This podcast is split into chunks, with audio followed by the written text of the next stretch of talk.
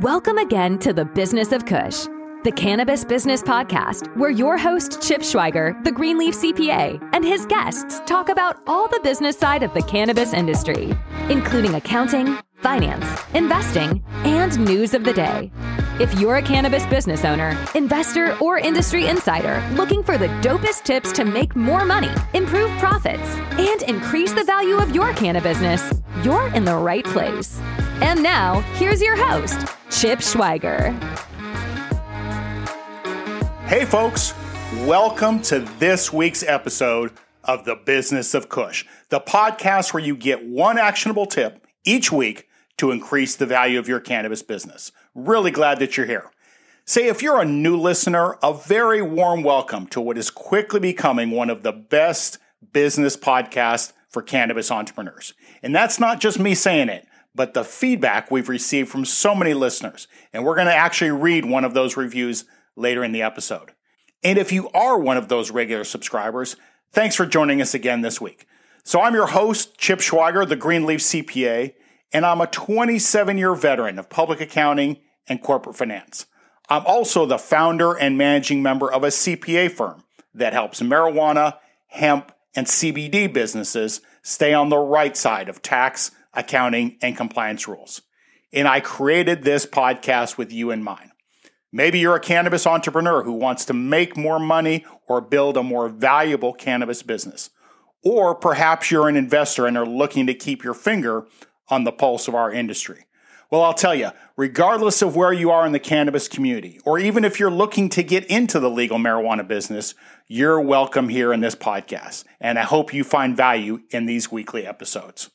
If you do like what you're hearing, please consider dropping us a review on Apple or rating us on Spotify.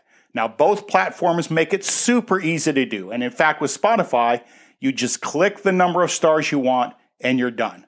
Now, the reason I mention this is positive reviews are nice, uh, but what we really want to do is help get this podcast in front of more listeners in our community. So feel free to rate and review away, and feel free to share this with others who you think would enjoy it. All right. This week, let's talk about one of the most interesting phenomenon you'll ever see with entrepreneurs. It happens with cannabis entrepreneurs and it happens with mainstream entrepreneurs. And that's what we call the hub and spoke owner. Now, what the hell am I talking about? Well, if you were to draw a picture that visually represents your role in your business, what would it look like? Are you at the top of a traditional Christmas tree like organization chart? Or are you stuck in the middle of your business like a hub in a bicycle wheel? Acquirers generally avoid hub and spoke managed businesses because they understand the dangers of buying a company too dependent on the owner. So if you want to make your cannabis business more valuable and make it easier to run, even if you never want to sell it, one factor to address is the hub and spoke model. So we're going to talk about the nine warning signs that you may be a hub and spoke owner, and some suggestions for pulling yourself out of the middle of your business. Now, don't panic because being in the middle of your business is perfectly normal for most every entrepreneur I know. It's what makes entrepreneurs different and it's what makes them great, right? The ability to build something out of nothing. A lot of times, hell, most of the time, that means driving everything in your company, especially from the start. Perfectly normal.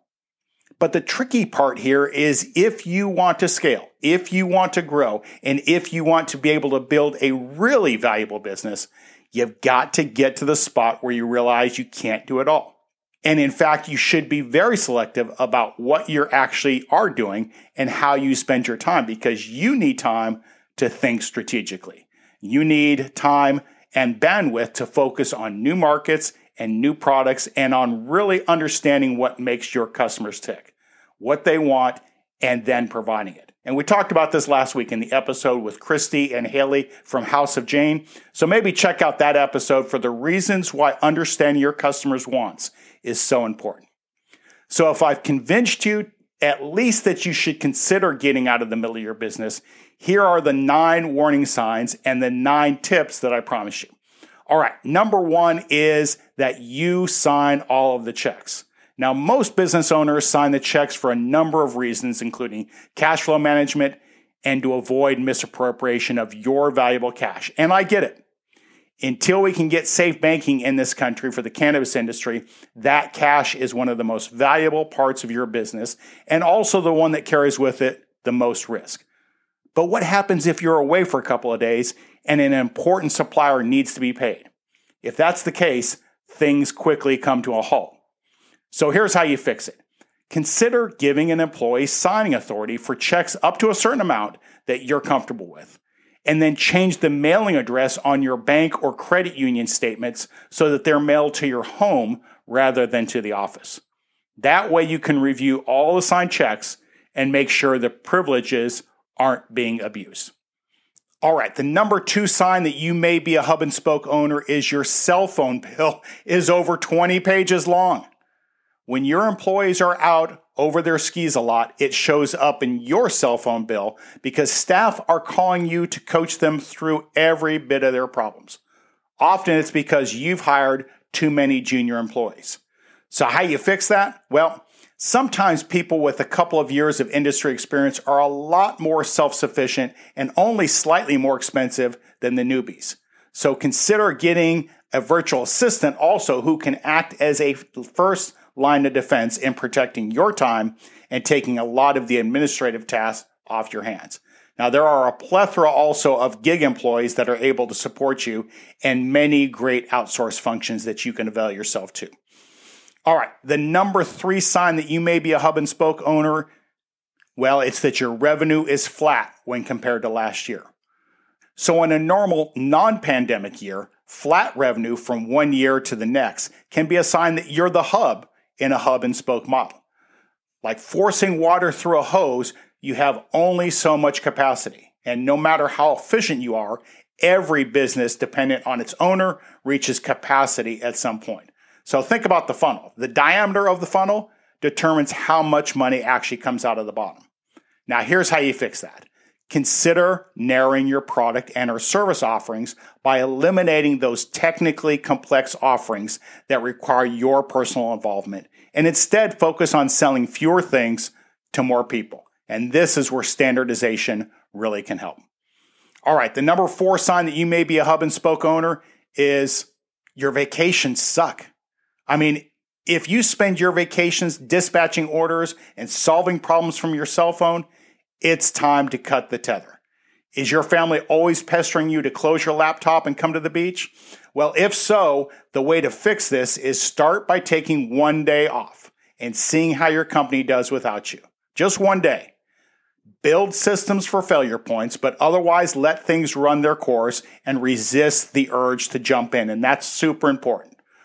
Now work up to a point where you can take a few weeks off without affecting your business, and you'll be well on the road to solving this particular problem. All right, the number five tip that you may be a hub and spoke owner you spend more time negotiating than a union boss. Now, if you find yourself constantly having to get involved in approving discount requests for your customers, you are the hub. And the same is true for vendor arrangements and employee matters. So here's how you fix it. Consider giving frontline customer facing employees a band within which they have your approval to negotiate. And you also may consider aligning your salespeople's bonuses to the gross margin for sales they generate. That way, you're rewarding their contributions to profitability rather than chasing these skinny margin deals. All right, the number six sign that you may be a hub and spoke owner is you know all of your customers by first name. It's good to have a pulse on your market, but knowing every single customer by first name can be a sign that you're relying too heavily on your personal relationships being the glue that holds your business together rather than the quality and consistency of your products and your services. So here's how to fix it. Consider replacing yourself as the rainmaker by hiring a sales team. And as inefficient as it may seem, have a trusted employee shadow you when you meet customers so that over time your customers can get comfortable dealing with someone else. All right, the number seven sign that you may be a hub and spoke owner is you're the one that closes up shop every night. If you're the only one who knows how to close up your business each night, maybe it's a dispensary, and you're the one counting the cash and locking the doors and setting the alarm, then you are very much a hub. And here's how to fix it. Write an employee manual with basic procedures of the close up routine, the email signature to use, the voicemail protocol for your business, and give it to new employees on their very first day on the job. Even if it's a B2B business, basic policies can be a huge help in getting you out of the middle. All right, the number eight sign that you may be a hub and spoke owner is that you get CC'd on more than five emails a day. Now, employees, customers and suppliers constantly CCing you on one of the emails can be a sign that they're looking for your tacit approval or that you have not made it clear when you want to be involved in their work and when you don't need to be. So, how do you fix this one? Well, start by asking your employees to stop using the CC line in an email. Ask them to add you to the to line if you really must be aware of something and only if they need specific action from you. Otherwise, they can leave you out of the email chain entirely. And the bonus here, we all get too many emails. So this helps free up some of your time too. And the number nine sign that you may be a hub and spoke owner is you get all the tickets. So what do I mean by this? Well, suppliers wooing you by sending you free tickets to events can be a sign that they see you as the decision maker in your business. And if you're the key contact for any of your suppliers, you'll find yourself in the hub of your business when it comes time to negotiate terms. So here's how you fix that one. Consider appointing one of your trusted employees as the key contact for a major supplier and give that employee spending authority up to a limit that you're comfortable with. Now, be honest, do any of these ring true with you? If so, in our experience, the most valuable companies are those that can run effectively on their own. Each time you fix one of these hub and spoke attributes, you create a more valuable company and a company that's more fun to own. After all, your goal is to run your business rather than having it run you. And if anything resonated with you this week and you want more help, just drop me a note at chip at thegreenleafcpa.com and we'll help you get unstuck. Okay, before we finish for this week with our last segment, I wanted to mention a review that we received the other day from Margarita Bukriva on Apple Podcasts, actually. So she gave us a five star rating, which is awesome, but also the review of, quote, immensely enjoyed listening to this podcast. Time well spent. Thank you, close quotes. Well, thank you, Margarita, for the kind words. Really appreciate it and glad that you're getting value. And that's what this is all about. And now let's get to our last segment, and that's the one we call News of the Day. News of the Day. All right, our first news article actually comes to us from Cannabis Business Times, and it's titled Ohio Senate President Refuses to Calendar Adult Use Proposal. So, Matt Huffman, who is the majority leader in the Ohio Senate, apparently said that told reporters on February 9th that he won't act on calendaring a proposal to legalize adult use cannabis for floor debate in his chamber. So his quote was, quote, I don't want anyone to misunderstand my position, Huffman said. I'm not going to bring it to the Senate floor. And if that means people want to go out and put it on the ballot, have at it. Well, in Ohio, Republicans hold a 25 to 8 majority in the Ohio Senate and a 64 to 35 majority in the House. And the, the legalization proposal that we're talking about actually stems from a citizen led effort by the Coalition to Regulate Marijuana like alcohol, which we talked about this actually a couple episodes ago, met a 132,000 signature threshold to put its petition before state lawmakers. And the Ohio Secretary of State announced that last month. Now, the coalition's proposal statute seeks to allow adults 21 and older to buy and possess up to 2.5 ounces of cannabis and grow up to six plants per person or 12 plants per household. In addition, the proposal aims to impose a 10% tax on cannabis sales, with the revenue going towards state costs to run the legalized program. And this was really something that they met the signature gathering benchmark well ahead of the January 14th deadline.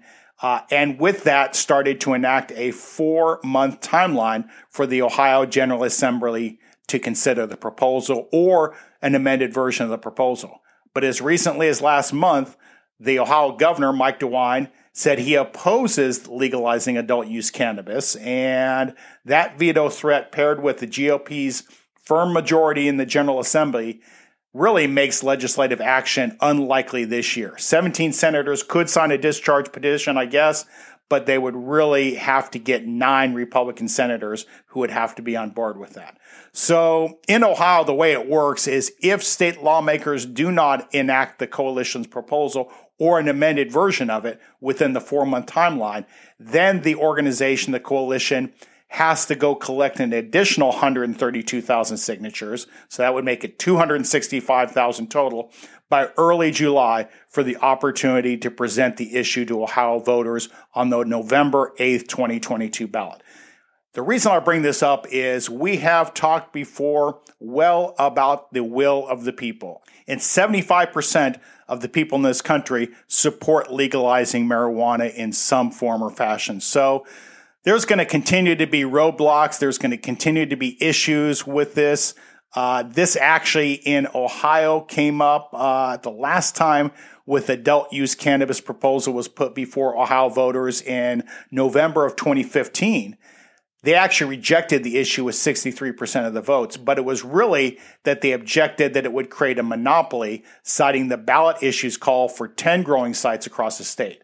That number could have increased to more than 1,100 retail licenses to meet future demand under the issue, and an unlimited number of home growers could have been licensed. But it's going to have, it's got an uphill battle in Ohio, uh, probably one of the latter states that will legalize marijuana at least until the voters get involved. And I suspect, and maybe what we'll see in Ohio, is that the voters will do that, that the legislature, the assembly won't take any action. The coalition will go out and get enough signatures and it will be put to the voters again to decide what they want to do. So stay tuned to Ohio and we'll try to bring you continued updates of legalization efforts in that state. All right. On a more positive note, the second article that we have today comes to us from Marijuana Moment, and the title of it is New York bill would give temporary marijuana licenses to hemp growers to prepare for sales and to promote equity. So, key members of the New York Assembly and the Senate in New York recently filed bills that would provide provisional marijuana cultivator and processor licenses for existing hemp businesses to take certain steps to promote equity in the emerging industry in New York. So, the bicameral legislation is being led by the Assembly Majority Leader and by a state senator who have sponsored the adult use legalization law that took effect last year, along with another senator who is listed as the co sponsor of the new licensing bill. And this measure is really meant to simultaneously expedite the process of standing up New York's adult use market while supporting efforts to reach ambitious equity goals with respect to cannabis business participation. So, as it stands right now in New York, adults 21 and older can possess and publicly consume cannabis, as well as gift cannabis to other adults as long as they aren't being compensated for it. But regulators are still finalizing the licensing rules, and there are currently no retailers that are authorized to sell cannabis for adult use in the state. So the justification section of this particular bill says that it's, quote, necessary to allow for a timely establishment of the adult use cannabis market by allowing for the temporary conditional cultivation and processing of adult use cannabis as soon as it is feasible. And I think this is a brilliant idea on behalf of the state of New York to really get this market going right away, right? Get this, the will of the people, what the voters have voted for, what the legislature has passed, and what the governor supports is get this, uh, can get cannabis in New York going quickly. And that, uh, this particular bill also would add that mentees must fit with an established definition of an equity applicant, and that currently includes people from communities disproportionately impacted by the prohibition, and including minority and women-owned businesses, distressed, distressed farmers, rather, and service disabled veterans. However, other bills have been introduced in New York in recent months that are aimed at expanding that equity qualification to include other groups such as gay, lesbian, bisexual, transgender, and non-binary people. So we'll see where this go. The new bill further requires that conditional licensees uh, quote, enter into a labor peace agreement with a bona fide labor organization that is actively engaged in representing or attempting to represent the applicant's employees within six months of licensure. Think it's a great idea to get this going. Uh, the Office of Cannabis Management in New York is really on top of this particular issue. And under this, they'll be able to issue the conditional licenses up until June 1 of 2023 after which point businesses would be required to apply for a standard adult use licenses. Uh, and the conditional licenses would be invalidated in their entirety as of June 30th of 2024. So stay tuned for more on that. We'll bring you more news as this continues to develop. Hey, you may have seen that we've got a new website for this podcast. We're now at bizofkush.com and just as before, we've got every episode there with the show notes and a place for you to ask questions or to provide feedback on what you'd like to hear more of. Now, this show is for you. So if you're stuck on something in your business, let us know and we'll help you dig into it. So head on over to bizofkush.com and please drop us a note. And even if you just want to say hi, we'd love to hear from you either in a comment or you can leave us a voice message while you're there. And also, just one last reminder we're on Facebook, we're on Instagram, and we're on Twitter. All of them are at Biz of Kush. So let's connect. And with that, we're done for this week. Thanks for listening. Thanks for your questions. And especially thanks for getting this podcast to more people through your reviews and ratings on Apple and Spotify. And look forward to you joining us again next week. We'll see you. You've been listening to The Business of Kush, the podcast for cannabis business owners, investors, and industry insiders. If you've enjoyed today's episode, please subscribe to this podcast. It's easy to do by clicking on that subscribe button or follow button. And you can also follow us on social media at, at Biz of Kush or visit us on the web at www.thegreenleafcpa.com forward slash listen. We'll catch you in the next episode. And thanks again for listening to The Business of Kush.